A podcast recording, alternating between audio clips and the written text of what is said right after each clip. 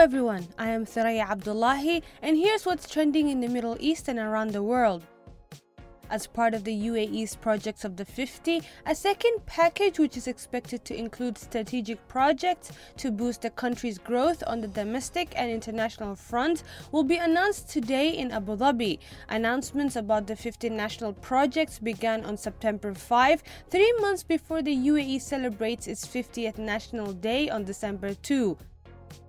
Americans commemorated the 20th anniversary of the September 11 terror attacks with solemn ceremonies to remember the lives lost and to call for a sense of national unity not seen since the aftermath of the deadliest strikes on U.S. soil.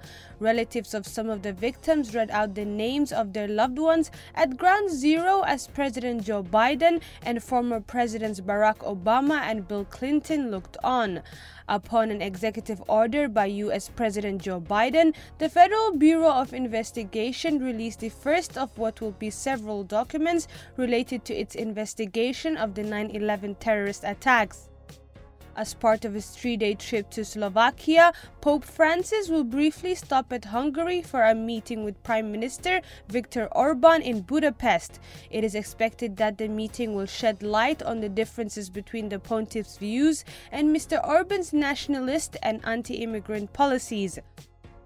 Cristiano Ronaldo justified all the hype and expectation which surrounded his sensational return to Manchester United as the Portuguese forward scored twice in the 4 1 Premier League win over Newcastle United on Saturday.